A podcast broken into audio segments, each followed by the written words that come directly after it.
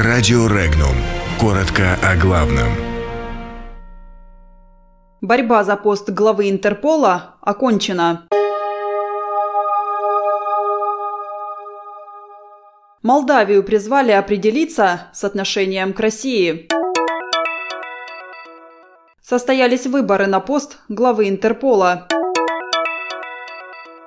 Польша и Израиль не хотят подписывать глобальный договор ООН о миграции. Евросоюз не считает борьбу Испании за Гибралтар чем-то серьезным. В Ростовском Платове могут разместить хаб.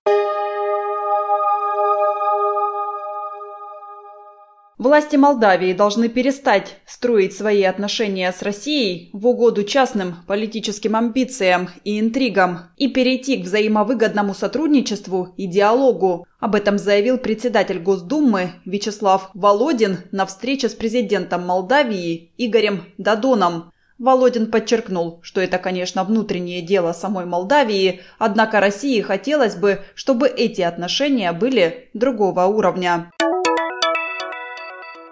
Кандидатуре вице-президента Интерпола по Евросоюзу Александра Прокопчука участники Генеральной ассамблеи организации в Дубае предпочли представителя Южной Кореи Ким Чон Яна. Следует отметить, что ранее некоторые западные СМИ называли генерал-майора МВД России фаворитом на эту должность, однако нужного количества голосов собрать ему не удалось. Польша и Израиль отказались подписывать глобальный договор ООН о безопасной, упорядоченной и регулируемой миграции, пишет газета Кронен Цайтунг. Министр обороны Польши Мариуш Блащак заявил, что страна не намерена присоединяться к договору. Спустя несколько часов стало известно, что премьер-министр Израиля Беньямин Нетаньяху поручил Израильскому министерству иностранных дел не подписывать документ.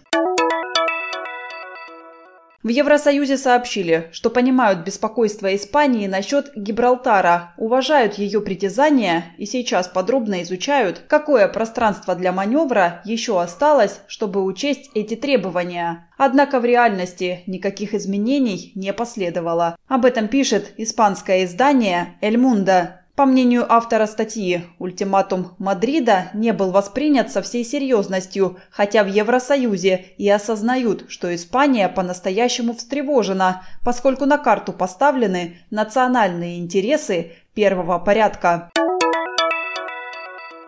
Холдинг «Аэропорты регионов» предлагает Аэрофлоту построить хаб в Ростове-на-Дону. Ранее в качестве места размещения рассматривался город-курорт Сочи. По словам генерального директора компании аэропорта регионов Евгения Чудновского, в воздушной гавани Платов инфраструктура лучше, да и Донской регион выигрывает по метеоусловиям. Подробности читайте на сайте Regnum.ru.